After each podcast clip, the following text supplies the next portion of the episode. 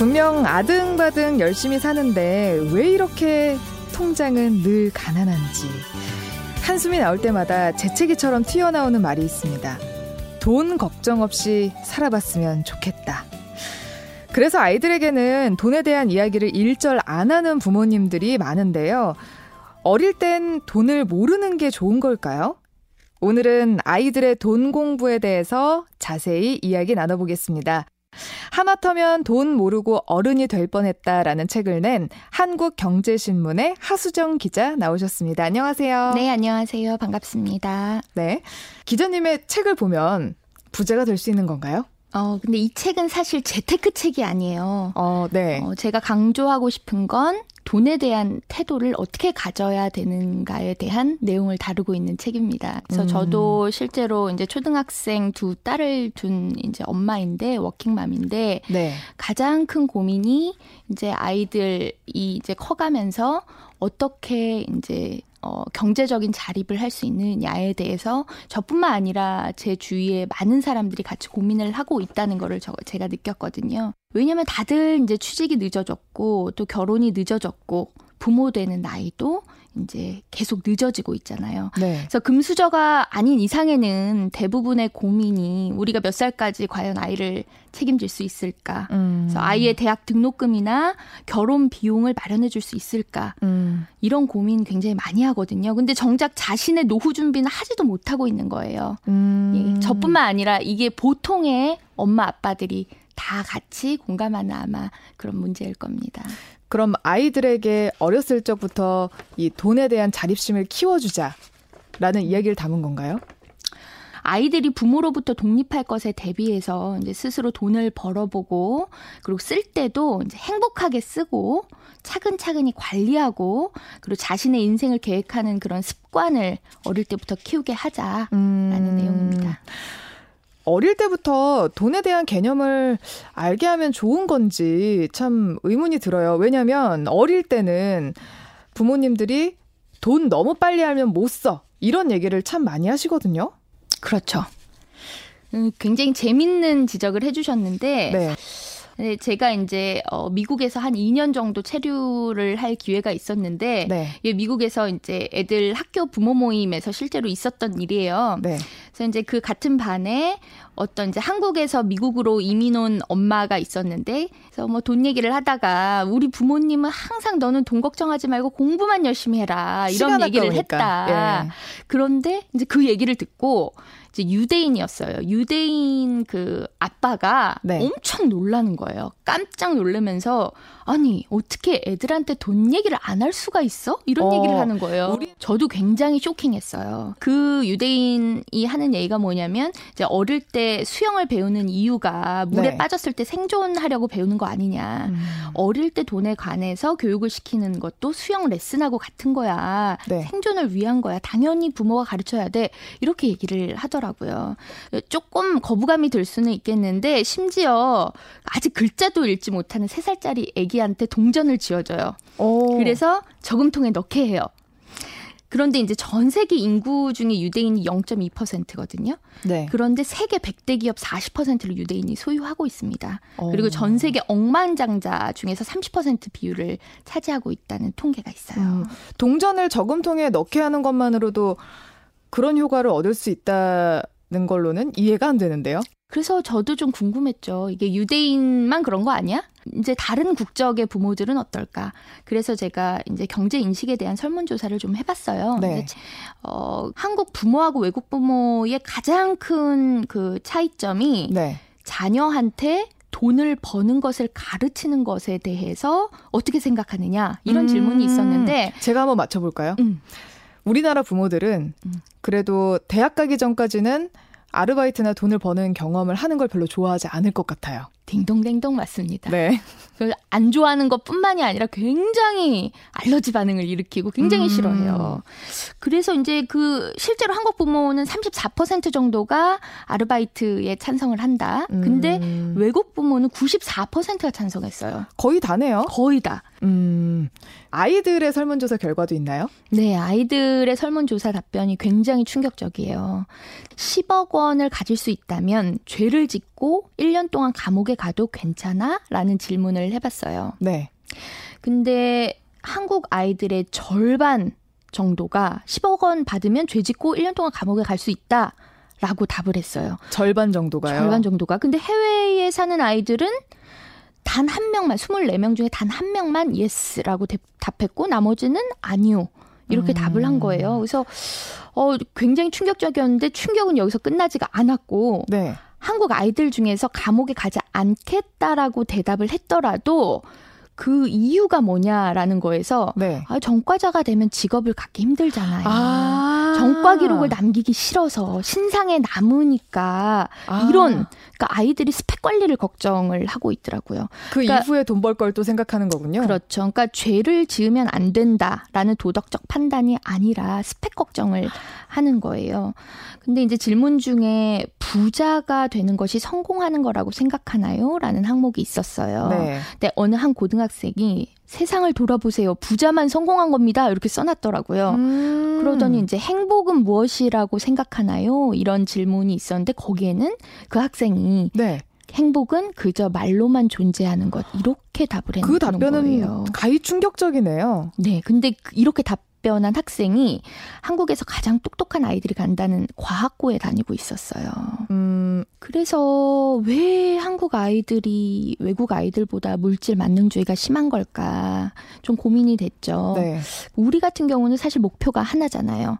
1등을 해서 스카이 좋은 대학 가고 좋은 직업하고 직장을 갖는 게 바로 성공이다. 음. 이렇게 획일적인 목표를 우리 어른들이 세워놓다 보니까 네. 아이들 역시 비뚤어진 그런 경제관념을 갖는 있는 게 아닌가 이런 생각이 들더라고요.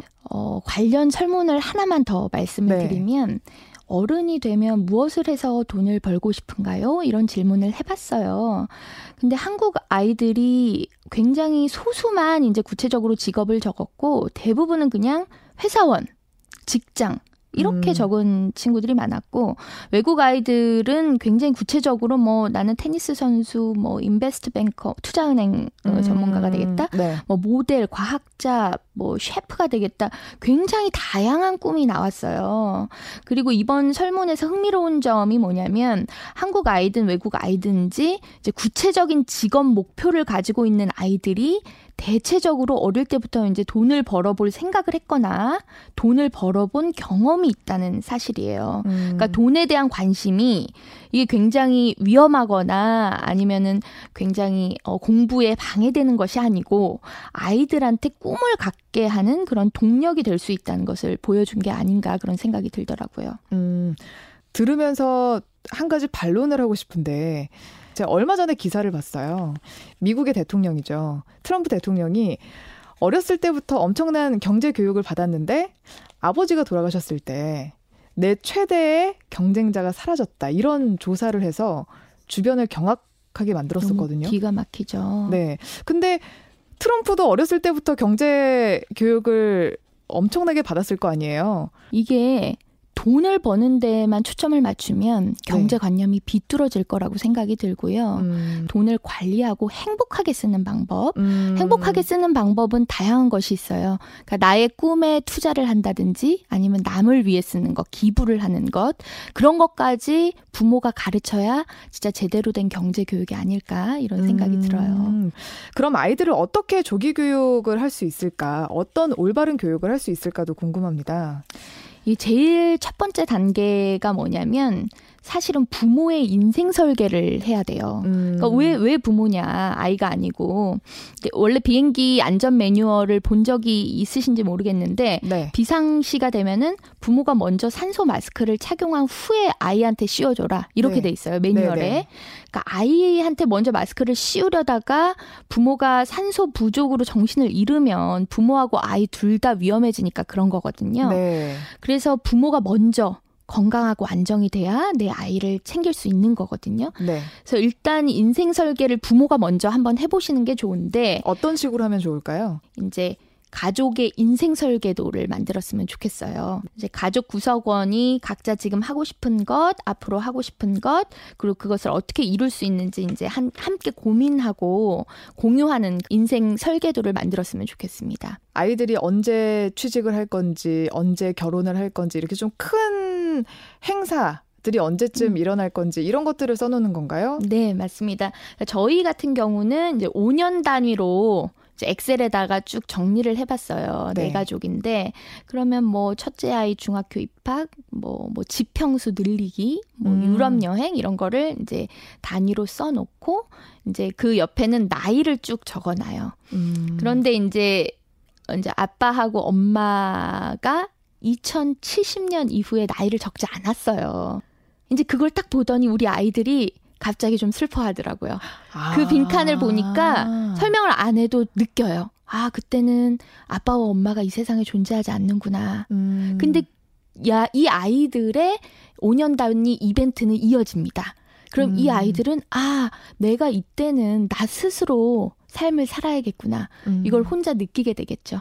그때는 정말 경제적으로 도와줄 사람이 없구나.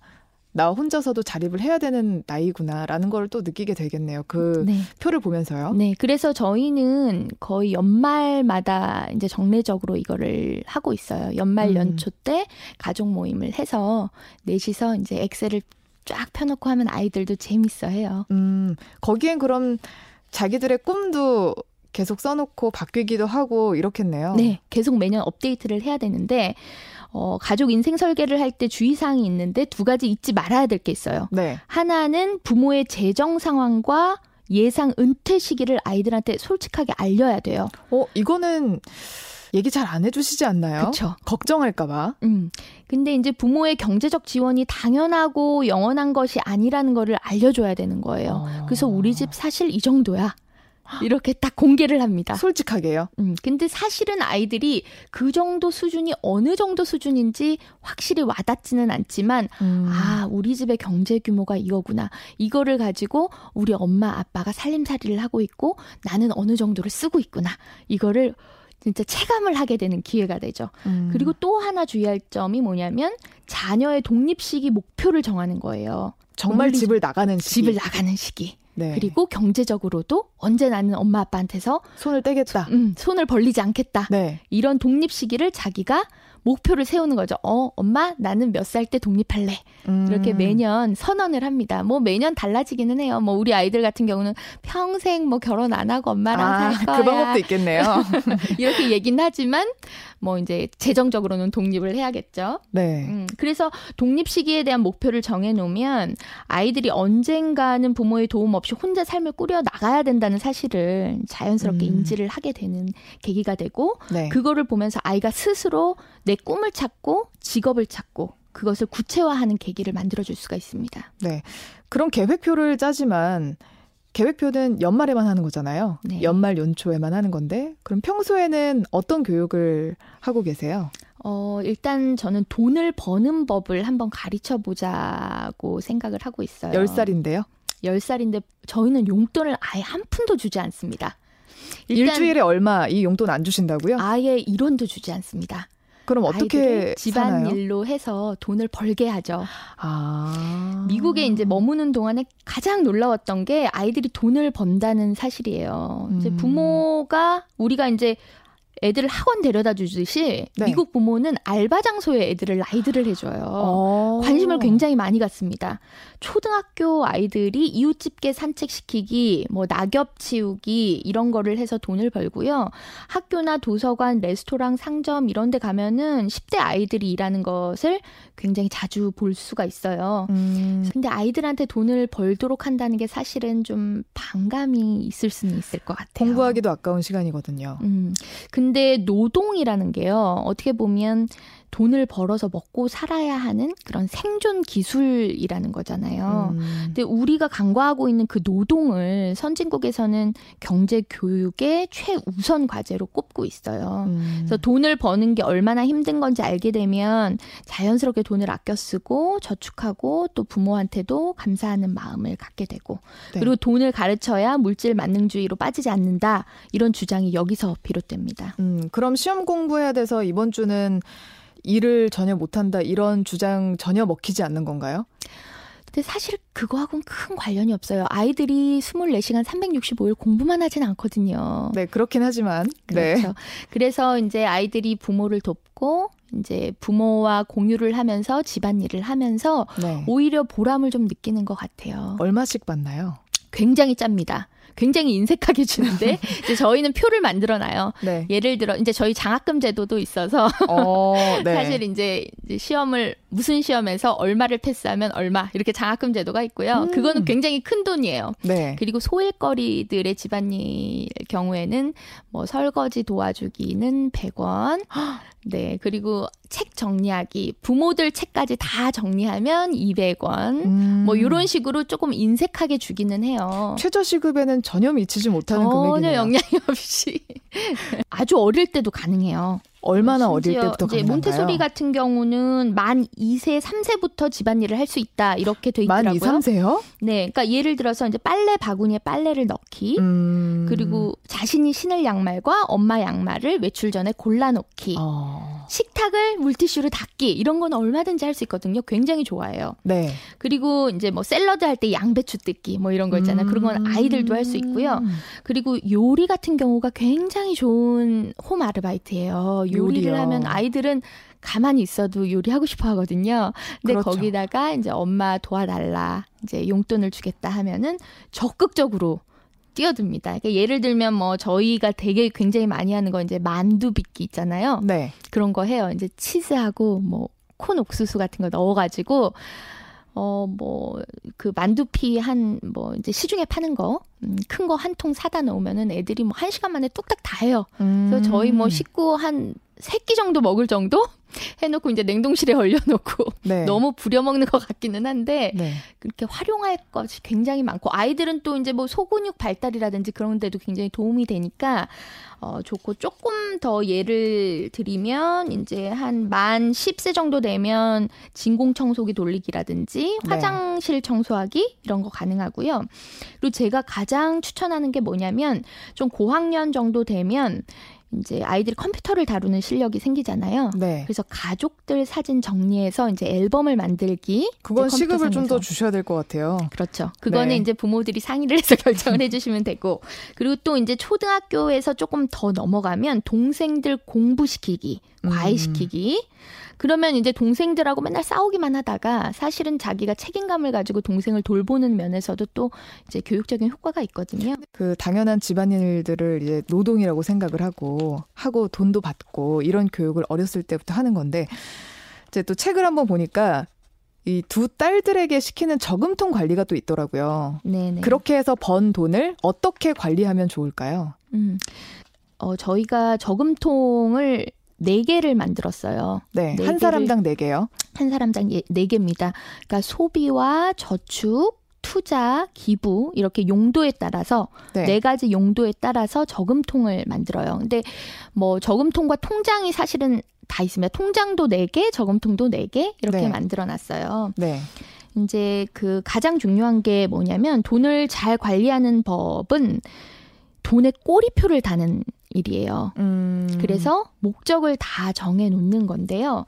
이제 먼저 소비통, 그러니까 소비 저금통과 소비 통장은 먹고 사고 놀기 위한 돈을 담는 통이에요. 돈이 생기면 이제 소비통에 넣는 돈이 있고 네. 그 다음에 저축통이 있어요.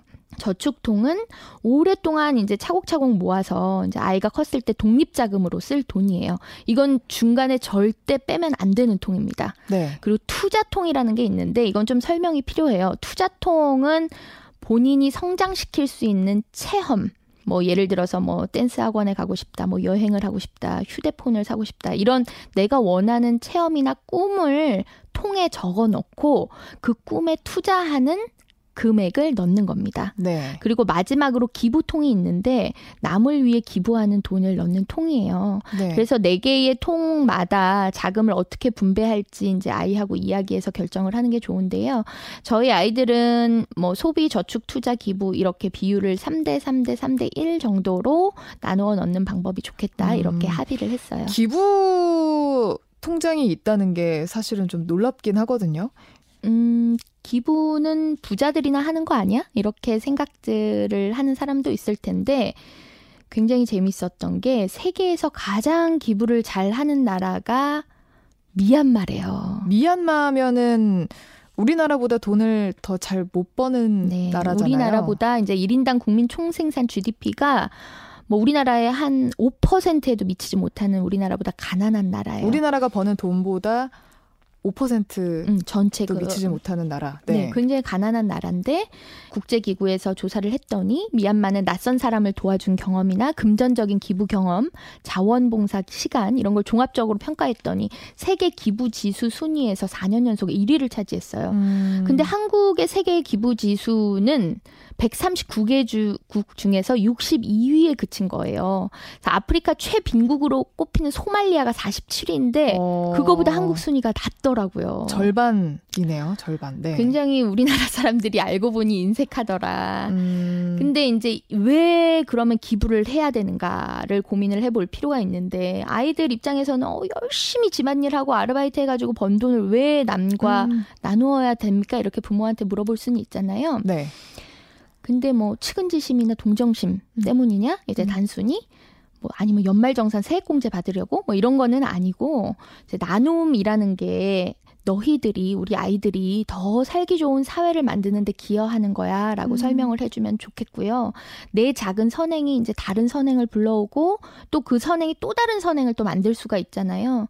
그리고 우리 스스로 또 행복해지기 위해서도 이제 기부가 굉장히 필요하다라는 게 경제학자들의 사실 주장이에요. 음. 이제 과학자들도 이제 어떤 조사를 해봤더니 남을 위해서 기부한 뒤에 심리적 포만감 상태가 어, 굉장히 몇 주 동안 지속된다. 이런 음. 사실을 밝혀내기도 했고요.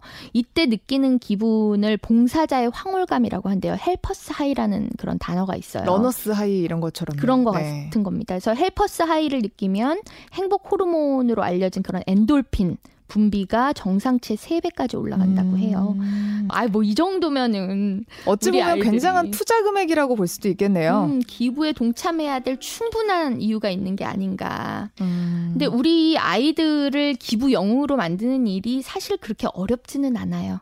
이제 매년 그 아까 제가 말씀하셨던 그 생애 설계할 때 그때 올해는 어떤 기부를 할까 이렇게 얘기를 나눠보는 거예요. 어, 네. 오늘은 아 이번 올해는 어디에 올해는 어디에 이렇게 서로 이제 아이들이 의견을 내거든요. 그래서 어, 기부 형태, 기부 분야를 정해서 기부의 목표를 정하고 그 기부 통에 목표를 차근차근 쌓아 간다면은 분명히 굉장히 아이들한테도 좋은 영향을 미치지 않을까 생각이 들어요. 네. 아이들에게 경제 교육을 해보시니까 어떤 변화들이 느껴지세요? 어, 아이들이 돈돈 거리면은 굉장히 탐욕스러울 것 같지만 네. 오히려 탐욕스러운 게 아니라 어, 굉장히 남을 오히려 더 먼저 생각하는 면이 확실히 생긴 것 같아요. 그리고 내가 계획을 하고 내가 돈을 모으고 내가 돈을 벌면서 어느 정도 성취감을 느끼는 거죠. 네. 그럼 마지막으로 혹시나 아직까지도 돈 공부, 아이들에게 돈에 대한 관념이나 이런 것을 심어주는 거에 대해서 고민하고 계신 분들도 계실 것 같아요. 이런 분들께 마지막으로 한마디를 하신다면요? 저희가 사교육에 엄청난 돈을 퍼붓고 있잖아요. 네. 뭐 이제 조사 결과 같은 거 보면 이제 자녀 1인당 한 3억 정도가 든다. 그럼 자녀 둘 있는 집안은 사실 6억 이상을 아이들 사교육비로 퍼붓고 있잖아요. 네. 근데 그러고 나면 아이들이 그런다고 해서 행복할까? 사실 그렇지는 않거든요. 음. 음, 뭐 대학에 가서도 사실 이제 취직 걱정하고 또 이제 취직이 돼서도 이제 결혼 걱정하고 결혼이 되면은 또 뭐 이제 자기가 아이 낳아가지고 이 아이를 어떻게 키울 거야 맞벌이를 해야 돼. 그러니까 항상 돈의 굴레에서 벗어나지를 못하고 있는 것 같아요. 음. 사실 이거는 뭐 금수저가 아닌 이상해야 보통의 사람들이라면 모두 겪고 있는 현상이거든요. 네. 그래서 다들 헬조선을 탓하고 있는데 음. 그렇게 부정적으로만 생각할 것이 아니라 네. 아이들하고 나하고 같이 행복하게 인생을 끝까지 살아갈 수 있는 방법이 뭔지를 지금부터 좀 차근차근 이제 인생 계획부터 시작해서 이제 아이들한테 독립심을 키워주는 일까지 시작을 꼭 해보셨으면 좋겠습니다. 네. 오늘 이야기는 이 이야기로 마무리할 수 있을 것 같아요. 돈을 밝히면 돈의 노예로 살지만 돈에 밝으면 돈의 주인으로 산다. 자, 오늘 말씀은 여기까지 듣겠습니다. 감사합니다. 네, 감사합니다. 네, 지금까지 하마터면 돈 모르고 어른이 될 뻔했다의 저자 한국경제신문의 하수정 기자와 함께했습니다. 3부 팩트체크 준비했습니다. 3부에서 뵙겠습니다.